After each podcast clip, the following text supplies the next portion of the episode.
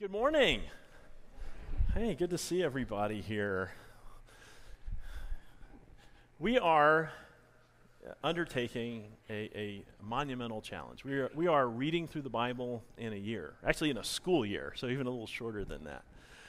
Uh, and we're reading through it chronologically with this The Story Bible. If you picked up a copy, I hope you're following along. Uh, we're not too far, we're about one third of the way through the Bible. Uh, not too far behind. You can grab one today and uh, catch up with us. But we get to chapter 11 today, and we come to the central character in the Old Testament. It's King David. And David was a shepherd that God had called to become the second king over his, his people, over Israel. Uh, David was uh, just an outstanding person with an outstanding list of accomplishments. Uh, of course, he was a shepherd, he was a king, he was a general, uh, he was a poet and a musician. David wrote the most, the most beloved chapter in the entire Bible. You know what it is? The 23rd Psalm. The Lord is my shepherd, I shall not want. And as a shepherd, he knew exactly uh, what that meant. But you know, God wasn't impressed with David because of all of those things. God was impressed with David because David was a man after God's own heart. You know, David is the only person in all of Scripture that's spoken of in those terms. A man after my own heart, God said. But what does that mean? And what, what does that look like? Maybe for us, for to be people like that today? Well, that's what I want to talk about today. And a little preview is that it has a lot to do with answering God's call. Answering God's call. Now, how many of you, how many of you grew up in a family with six or more kids? You had six or more kids. Two, three. A good handful. That's impressive, right? In, in, in this day and age. That's pretty cool. Well, you, you few folks here have probably got the best understanding of the dynamic that was David's life growing up. He was the youngest of eight boys. And you know how it is once you get past the third or fourth kid, it's just like, hey, uh, you, go clean your room, right? you just kind of get forgotten. You just kind of get left behind. That's exactly what happened to David. God had sent his prophet Samuel to David's home. His dad's name was Jesse. He goes to Jesse's home on assignment from God. He said, Jesse, one of your sons is going to be the next king of Israel. God sent me here to anoint him today. Uh, bring out your sons. And so, one by one, seven sons come before the prophet Samuel. Some are tall and handsome, some are very studious and, and brilliant in their studies, some are funny and great personalities, attract, you know, uh, people person. But each time, God said, No, it's not this one. No, it's not that one. Finally, go through all seven boys in the house, and Samuel's starting to wonder if he's at the right house. Is this are, your name's Jesse, right? We covered when I got here. Uh, do you have any more sons? And Jesse said, Yeah, yeah, I do actually. I've got the, the kid brother, but he's out in the field. He's, he's tending the sheep right now. He was so insignificant in his father's eyes that David wasn't even invited to this uh, choose the next king pageant that they were having in their den. But you know, God doesn't look at the externals, God looks at the heart. And David was a man after God's own heart. I want to cover some not so obvious lessons today about God's call on David's life. Of course, David's response. But things that we need to remember today. And the first thing about God's call is that age is not a factor. Not at all. If you look at Joseph in Egypt, he was in his mid 30s when he was elevated to be second in command over the entire Egyptian empire.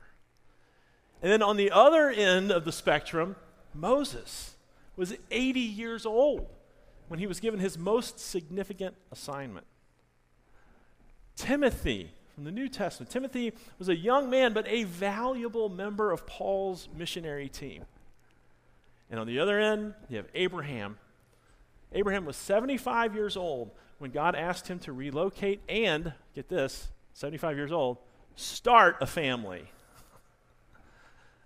And today we look at the young boy David, who is anointed by the prophet of Israel to be the next king over all of Israel, versus Caleb, who asked for a mountain sized challenge at the age of 85.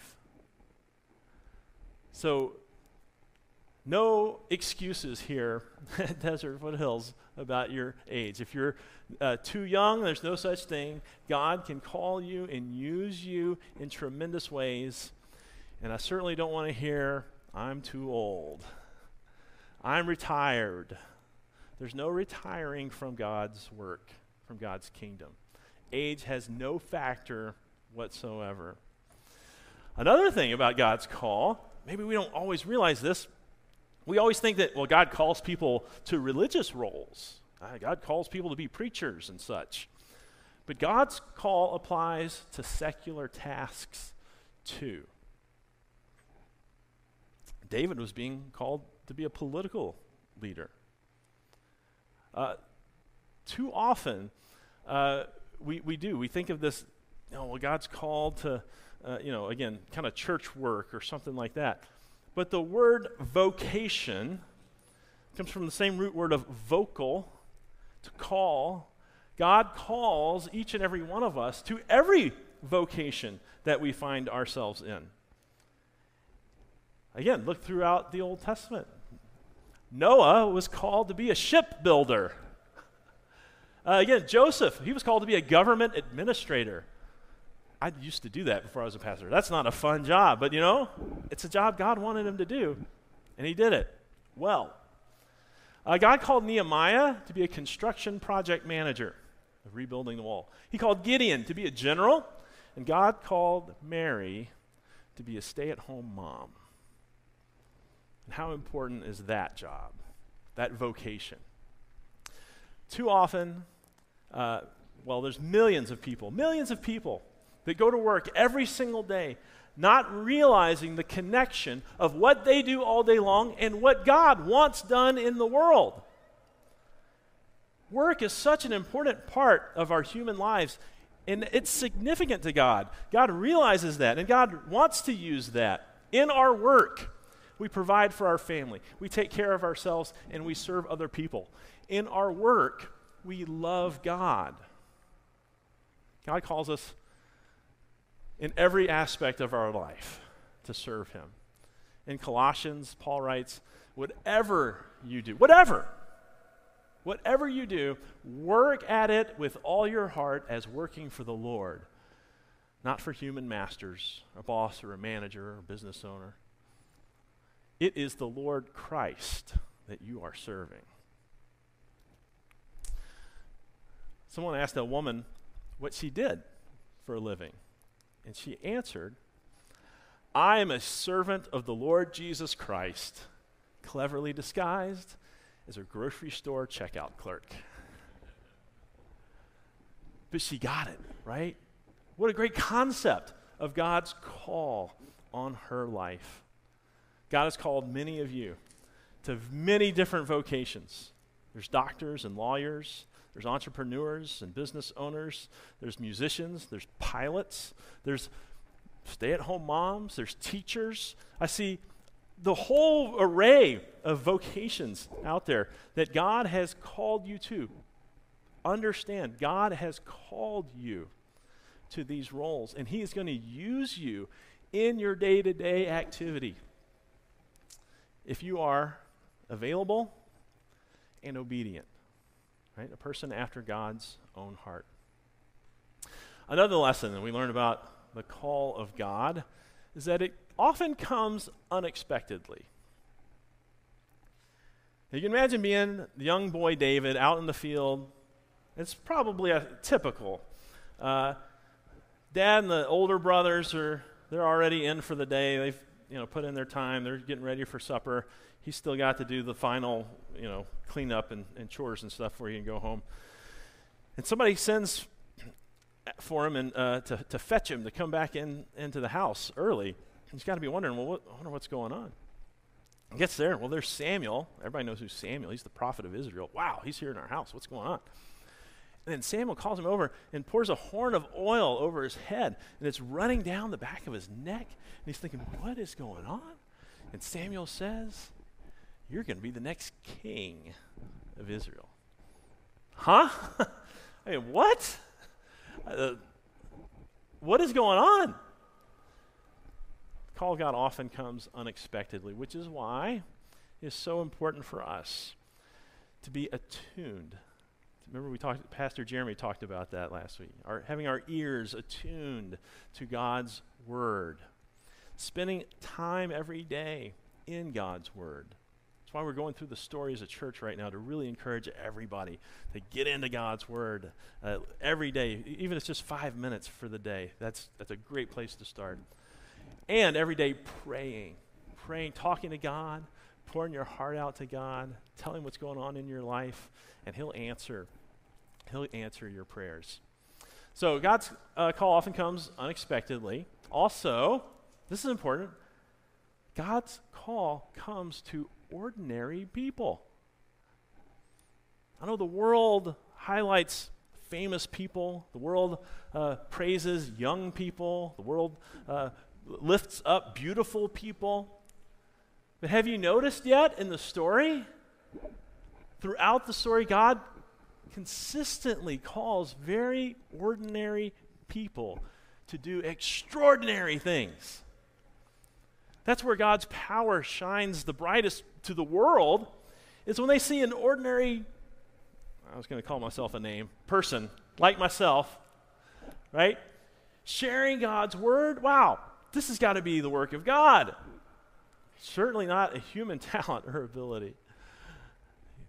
God works through ordinary people, just like me and you. In your life, you know, your life can be more than a little messy, and God will still use you. Have you noticed how many messy people we've seen in the story so far?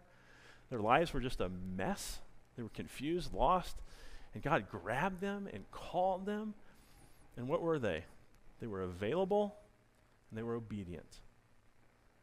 They answered God's call and did amazing things, extraordinary things. Another thing we learned, especially for David, uh, God's call was uh, more progressive than it was instant. You know, after David was anointed with the oil as the uh, future king, the first thing he did, he, he didn't run out and get business cards printed. David, king elect. You know, he, he didn't run down to the Bethlehem Mall and pick out a new wardrobe or go to the jewelry store and start trying on crowns. He went back out in the field, tended sheep. He was later called into the court. Uh, King Saul had called him as a musician. But between the time he was anointed that day and the time he took the throne, it was 20 years. 20 years. He was out in the pasture. He was preparing. He, he suffered, he went through pain and loss, heartache. He grew in his relationship with the Lord. He understood what that meant for the Lord to be his shepherd, to be his provider and protector in all circumstances, things that he faced. And he, and he lived in the court for many, many years and got to see the, the affairs of court and the business, the way things are conducted. And God was preparing him for that. So just maybe a word for the younger folks here. Don't be discouraged by your time out in the pasture. God takes time preparing your hearts, pre- giving you life experiences, giving you wisdom, time in His Word, to get, be familiar with it and call it to mind, time in prayer to build that relationship with the Lord uh, before He really calls you to step up and step out and kind of be on the, on the stage. So it's often progressive, it's not that often it's instant. Another not so obvious lesson about the call of God is that God calls us to multiple tasks. Multiple tasks. It's not just one thing. God, uh, David uh, was called first to be a shepherd, and he was a poet and a musician. Then he was a general. he was a king, multiple things throughout his life. And if I could just give a word of encouragement, maybe to some of the older folks here, like me and older. Uh, some of you might be thinking, I wonder if I missed it. I wonder if I missed what God wanted me to do. Did I, did I blow it? Did, did God want me to do something else in my life? Can I reframe that for you? Maybe God has called you to do multiple things throughout your life, different stages in your life, and they're probably all building and preparing for the next stage, the next call, the next vocation. Uh, but God calls us to do multiple things. Uh, I'm a, I'm a pastor, I'm a father, I'm a husband, I'm a brother, I'm a son, I'm a neighbor. My next door neighbors, uh, reach out and try to build relationships with them to share the gospel. Uh, we, we have so many different uh, roles that we play, but God calls us to each of those, and God will use us. Again, all we need to be is available and obedient. Now, I want to tell you about a more modern guy, a missionary. His name is Everett Howard. Not world famous by any stretch. Uh, Everett Howard spent four decades as a missionary to the Cape Verde Islands. Anybody know where those are? Maybe a couple people. Uh, it's in the central Atlantic Ocean. It's just off the western coast of, of uh, Africa. Well, he writes in his uh, book about uh, when he was young. He was a young man, and he was struggling to try to figure out what God's call was for his life. His dad was a pastor, and he saw his dad, uh, you know, looked up to his dad, was inspired by his dad. His dad had a wonderful relationship with God, but he wanted, of course, something for himself, and he wanted to know what amazing thing was God going to call him to do. And so I'm just going to read again from his book. He said, uh, again, he's struggling, right? Struggling to figure out what God's call is. He said, So one day I went into our little church and I locked the door so I could be alone. I knelt down at the little altar and took a piece of paper and a pencil, and I said, Now, this is going to be for life. And I listed everything on that page. I filled it with promises of what I would do for God, including my willingness to be a missionary and every possible alternative I could think of. I promised to sing in the choir. I promised to tithe. I promised to read the Bible all the way through and to do all the things that I thought God might want me to do. I had a long list of promises, and I really meant them. Then, when I had finished that well written page, I signed my name at the bottom and I laid it on the altar. There alone in the church, I looked up and I waited for thunder and lightning or some act of approval from the Lord. I thought I might experience what St. Paul did on the road to Damascus, or at least something equally as dramatic. I knew that God must be terribly proud of me, a young fellow who would make such a consecration like that. But nothing happened. It was quiet, still. And I was so disappointed. I couldn't understand it, so I thought I must have forgotten something. I took out my pencil again and I tried to think about what I had left out, but I couldn't remember anything else. So I prayed again and I told the Lord that I had put everything on that paper, and still nothing happened, though I waited and I waited. Then it came. I felt the voice of God speaking in my heart. He didn't shout or hit me over the head. I just felt it in my own soul, a very soft voice speak so clearly, and it said, Son, you're going about it wrong. I don't want a consecration like this. Just tear up that paper you've written. I said, All right, Lord. I took the paper I had written so carefully and I just wadded it up. Then the voice of God seemed to whisper again Son, I want you to take a blank piece of paper and sign your name on the bottom of it and let me fill it in. Oh, oh, Lord, I cried. That's different. but I did what he said there at the altar in that little church. It was just a secret between God and me as I signed the paper. And God has been filling it in for the past 36 years.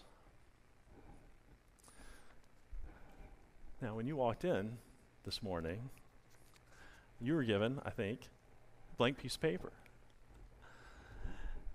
Now, it's easy for us to volunteer some things that we can do for God. I'm going to read five minutes a day in the Bible, and I'm going to uh, pray in the morning at night, and I'm going to give, uh, you know, five percent of my income. I'm going to, I'm going to, I'm going to, I'm going to.